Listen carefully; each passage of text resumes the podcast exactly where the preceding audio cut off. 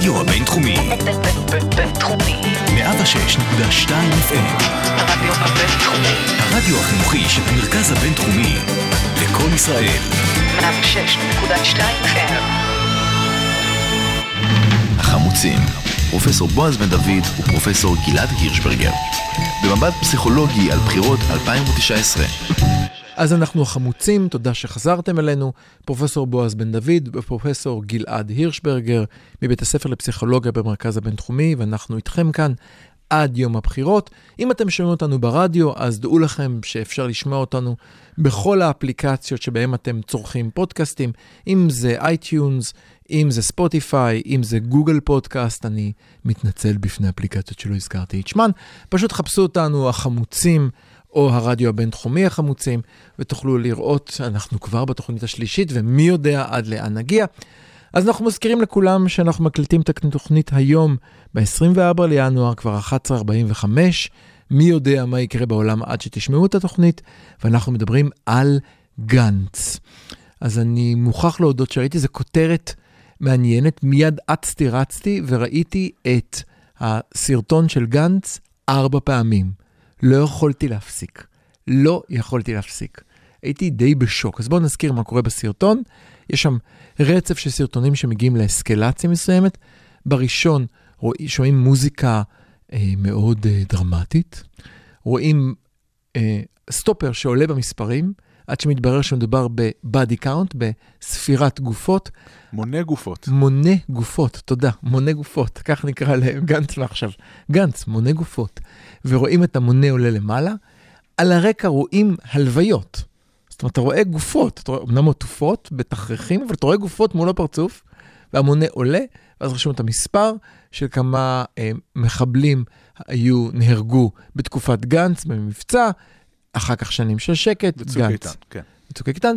הסרטון הבא רואים את uh, עזה הרוסה, והכותרת עזה חזרה לימי, חלקים מעזה חזרו לימי הביניים, 6,000 ומשהו מטרות הותקפו, צוק איתן, 3,000 אה, אה, שקט ושלווה, גנץ. אחר כך יש איזה, אה, בסוף, האסקלציה, השיא, זה בדיוק כמו התיאוריה שהייתה לך בשבוע שעבר, וכאן המקום להגיד ברדיו, גלעד, צדקת. זה קורה, קרה לנו אני אוהב פעמיים. לשמוע את זה. כן, זה קרה לנו פעמיים בשבע שנים, אני משתדל שזה לא יקרה שוב. ואז, אחרי שהוא הוכיח, אני לא שמאל... אני, שמאל... אני שמאלני. אני הרגתי 1,500 איש. תראו לי שמאלני שהרג 1,500 איש. ואתם יודעים מה? ספרתי גם את הילדים וגם את החפים מפשע, ושהארץ יגידו שאני טועה. בבקשה, הארץ תגידו שאני טועה. אתם יכולים להגיד שאני טועה? בבקשה, הארץ? מיד אחר כך בהארץ הודה שהוא טועה. אורי משגב היום בהארץ, יאמר לזכותו, אמר, אני יודע שזה מה שגנץ רוצה, שאני אכתוב שהוא לא בסדר, אז הנה, אני כותב שהוא לא בסדר.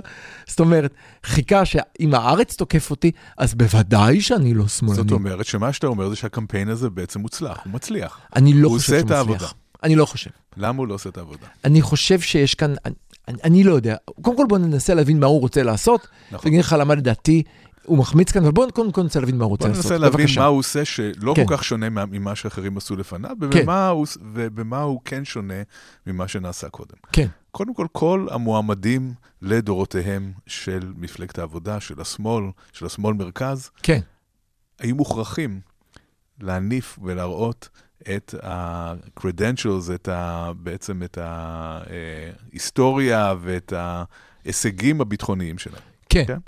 גם, אה, אה, זה מתחיל, מ, זה מתחיל הרבה לפני, אבל אם נתחיל מרבין, כן, שרמטכ"ל, אה, עם כל ההצלחות השונות, של, הצבאיות שלו, אה, זה היה חלק מאוד חשוב מהקמפיין שלו, והוא גם נבחר במידה רבה. ישראל מחכה בזכות- לרבין. ישראל מחכה לרבין, זה, הוא נבחר במידה רבה בזכות ההיסטוריה הביטחונית שלו.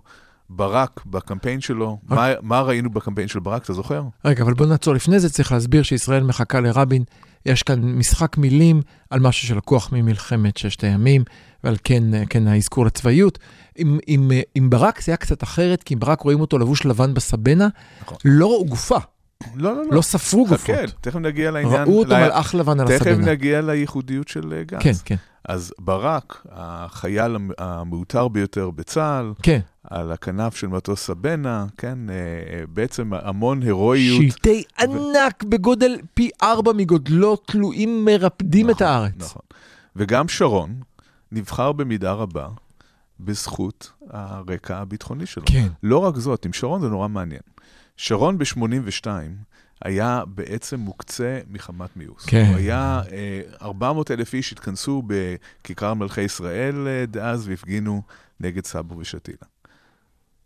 20 שנה עברו, צריך לומר, הייתה ועדה ציבורית, הוועדה הציבורית כן, עשתה כן. דבר נורא מעניין, היא אמרה שהוא לא יוכל להיות שר ביטחון, מה שהיא לא אמרה, שהוא לא יכול להיות.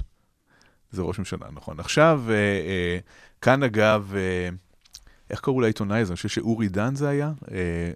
אה, אחד העיתונאים שתמיד עקבו אחרי אה, שרון, יכול כן, להיות שאני לא זוכר את. את השם, והוא אמר, מי שלא רצה אותו כרמטכ"ל, יקבל אותו כשר ביטחון, מי שלא רצה אותו כשר ביטחון, יקבל אותו כראש ממשלה, וכך אכן היה. אה, ובתחילת שנות האלפיים, אותו אריאל שרון הפך להיות יקיר השמאל. כן, יקיר השמאל, אנשים אה, אהבו אותו. נכון שההתנתקות תרמה רבות לכך, אבל כאן צריך לציין שאחד הדברים שגרמו לכך ששרון אה, הצליח ב- בצורה שהוא הצליח גם בקרב, ה, אה, בקרב הציבור הישראלי בכלל, בקרב השמאל והמרכז, זה אולי דווקא בזכות סברה ושתילה. מי, ש... מי שעבור מדינת ישראל מוכן לעשות הכל, מוכן אפילו להיות אה, טובח אה, ורוצח, הוא מתאים uh, להנהיג את המדינה הזאת. הוא הראה שהוא מסוגל uh, uh, לנהל את המדינה הזאת, והוא הראה שישראל בשבילו לפני הכל, כמו שגנץ אומר, כן? ישראל לפני הכל. עכשיו, גנץ לקח את זה באמת לא כמה צעדים קדימה, הוא לקח את זה כמה קילומטרים קדימה, והוא החליט להראות מראות שמעוררות, אני מאמין שאפילו בקרב אנשים שהם בצד הימני של המפה הפוליטית מוכרחים לעורר איזושהי אי נוחות, תמונות של הרס רב של שכונות מגורים אה, בעזה, והרבה מאוד הרוגים, שחלקם אפילו אולי אה, אזרחים, אבל בכל זאת גנץ מרגיש שבאווירה הפוליטית הקיימת היום בישראל, מה שצריך לעשות בשביל לזכות בתמיכת הציבור, זה להראות שאתה רוצח. אם אתה לא מראה שאתה רוצח, אם אתה לא מראה שיש לך דם של ערבים על הידיים, אתה לא יכול להיבחר לתפקיד הרם ביותר במדינת ישראל. בשביל להיבחר בתפ... לתפקיד הזה, אם אתה מגיע מצד שמאל או מהמרכז אפילו, אתה חייב דם של ערבים על הידיים. אז בעצם... זה, זה בעצם אה, אה, איזשהו אה, כורח. בלי זה, אין לך שום סיכוי. אם אתה סתם אבי גבאי, לך הביתה. אם יש לך דם של ערבים על הידיים, יש לך סיכוי להתקרב. אז בעצם את, אה, אנחנו רואים שגנץ עובד לפי התוכנית שאתה תיארת בשבוע שעבר. אם אתה רוצה לדבר על שלום, קודם כל תוכיח לנו שהרגת ערבים. אם הרגת ערבים, אז מותר לך לדבר על שלום, וכמעט כמו מכון, תוכנית שעובדת ויצאה מביתו של פרסומאי, וזה סתם תוכנית שיצאה מביתו של פרסומאי, אנחנו רואים תשדיר 1 ו-2 הם תשדירים של הרס והרג, ותשדירים שקוראים להארץ לבוא ולהגיד, אפקט, לעשות uh, בדיקת עובדות ולהגיד, רגע, רגע, אבל מתוך ההרוגים היו כאלה וכאלה וכאלה. ואז השדיר השלישי, הוא מדבר על חתירה לשלום, או. וגם בתשדיר הנקודה, הזה, זאת הנקודה החשובה כאן. אבל גם בתשדיר הזה, שים לב גלעד, גם בתשדיר הזה הוא מסייג את עצמו שמונה פעמים. הוא אומר ככה, קודם כל הוא אומר, עוד 50 שנה לא יהיה שלום. ראית שהוא התחיל בזה? כן, כן. גם עוד 20 שנה לא יהיה שלום, אבל צריך שיהיה חלום. אסור לתת לילדים נכון, שלנו נכון. לגדול בחלום. עוברים לראות אותו כרמטכ"ל אומר את זה, ולפני זה רואים את ביבי, איפה? מה הוא עושה? אתה זוכר שם? ראית? לא. ביבי, רואים את ביבי ואת מי? את ערפאת, ביחד. תמונה שאני חושב שיוצר שגנץ הולך... דה-לגיטימציה. אבל כן. כאן, אה, שוב, צריך להבין מה בעצם המטרה ומה האמצעי. המטרה של גנץ, והוא עושה את זה בצורה שהיא אפילו מפתיעה, היא להחזיר את המילה שלום. הוא שם את המילה שלום על השולחן. לא שמענו את המילה הזאת כבר הרבה הרבה מאוד זמן מפוליטיקאי ישראלי. צודק, צודק. ופוליטיקאי ש... שמייעד את עצמו לראשות הממשלה. הוא שם את המילה שלום על השולחן. כדי לשים את המילה שלום על השולחן, ולא להיתפס כאיזה שמאלני יפה נפש שיבעטו אותו אה, החוצה, כן. הוא חייב את מצעד הגופות הזה, ככה הוא לפחות הוא תופס. הוא כן. חייב להראות שהוא קודם כל איש של ביטחון. קודם כן. כל בן אדם שכאשר ישראל נמצאת בסכנה, הוא מוכן ללכת מאוד מאוד רחוק, הוא מוכן לעשות דברים מאוד קיצוניים כדי לשמור על ביטחון ישראל ואזרחיה. ואז אפשר לדבר על שלום. בעצם אתה אומר כאן משהו מאוד מעניין. אתה אומר, רגע, תשים לב עכשיו, כל הרטוריקה שיוצאת עכשיו מכל המפלגות, פרט למרץ, כל המפלגות שרצות בספקטרום של המרכז-שמאל רך מאוד, כולם אומרות או היפרדות, או הסדר מדיני, או הסכם מדיני. וגם המפלגות האלה כמעט ולא מציינות את הדברים האלה. לא, אבל אם אומרים, אומרים את אה, זה ככה.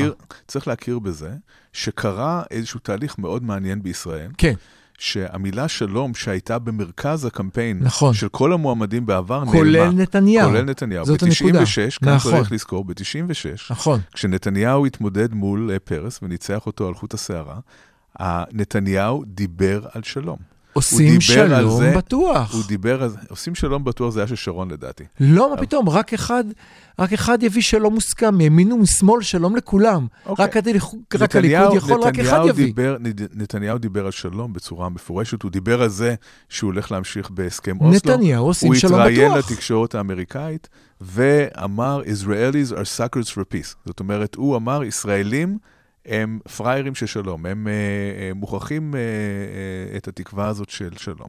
מה קרה מאז? מה שקרה מאז זה האינתיפאדה השנייה. האינתיפאדה השנייה ריסקה לחלוטין את כל פנטזיות השלום בישראל, והפכה את המושג שלום למושג שמוקצה מחמת מיאוס. שרון מחזיר חזרה טיפה את העניין בשלום עם ההתנתקות מעזה, אבל שוב, זה התנתקות, זה לא שלום. זה, זה החזרת שטחים בלי שהמרכיב המילה של שלום לא מוזכרת. המילה שלום לא מוזכרת. אפילו לא. הסדר. גנץ, מצד אחד מראה, הידיים שלי מגואלות בדם של ערבים, אבל מצד שני הוא אומר, פניי לשלום. הוא מחזיר את המילה, את המילה שלום לשיח הפוליטי.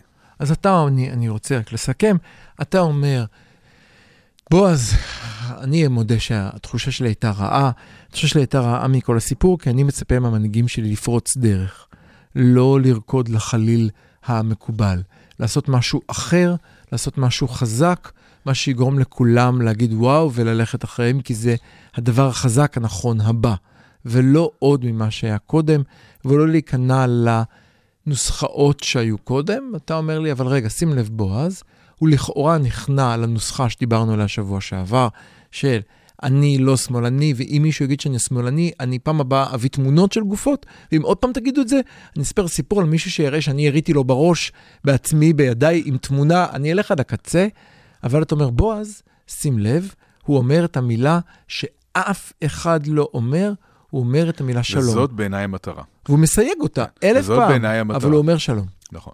עכשיו כאן בואו קצת נתונים וקצת פסיכולוגיה. בכל זאת אנחנו אה, פסיכולוגים. הנתונים מראים דבר מאוד מעניין.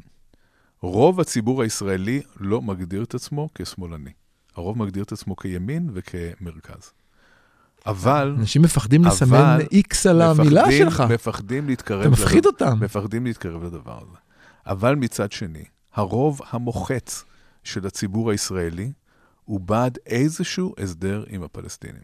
הרוב המוחץ, אני לא מדבר איתך על רוב קטן, רוב מוחץ של הציבור הישראלי הוא בעד או פתרון של שתי מדינות, או איזשהו פתרון חד צדדי, היפרדות, התנתקות כזה או אחר, שבו ישראל בעצם מתקדמת לקראת הסדר עם הפלסטינים. גנץ מבין את זה, ויש כאן עוד דבר שאני חושב שהוא מבין. מה שאנחנו רואים במחקרים שלנו, זה שהסיבה המרכזית שישראלים חושבים שמאל, חושבים על הסדר, אבל מצביעים ימין, זה בגלל שהם מפחדים מההשלכות של הסדר. הם מפחדים מהנושא הביטחוני. הם מוכנים יהיו לשמוע את המילה שלום או את הרעיון של הסדר רק מפי מישהו שנותן להם תחושה של ביטחון. רק כאשר תהיה תחושה שהעניין בטוח, שאפשר באמת לעשות שלום בטוח, כמו שאמרת מקודם, רק אז אפשר להחזיר את המילה שלום לשולחן.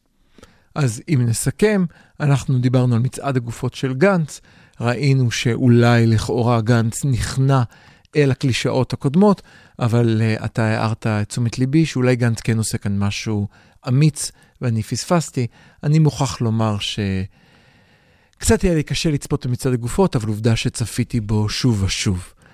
אתה לא קהל היעד. אני אף פעם לא קהל היעד. החמוצים, פרופסור בועז בן דוד ופרופסור גלעד הירשברגר. במבט פסיכולוגי על בחירות 2019.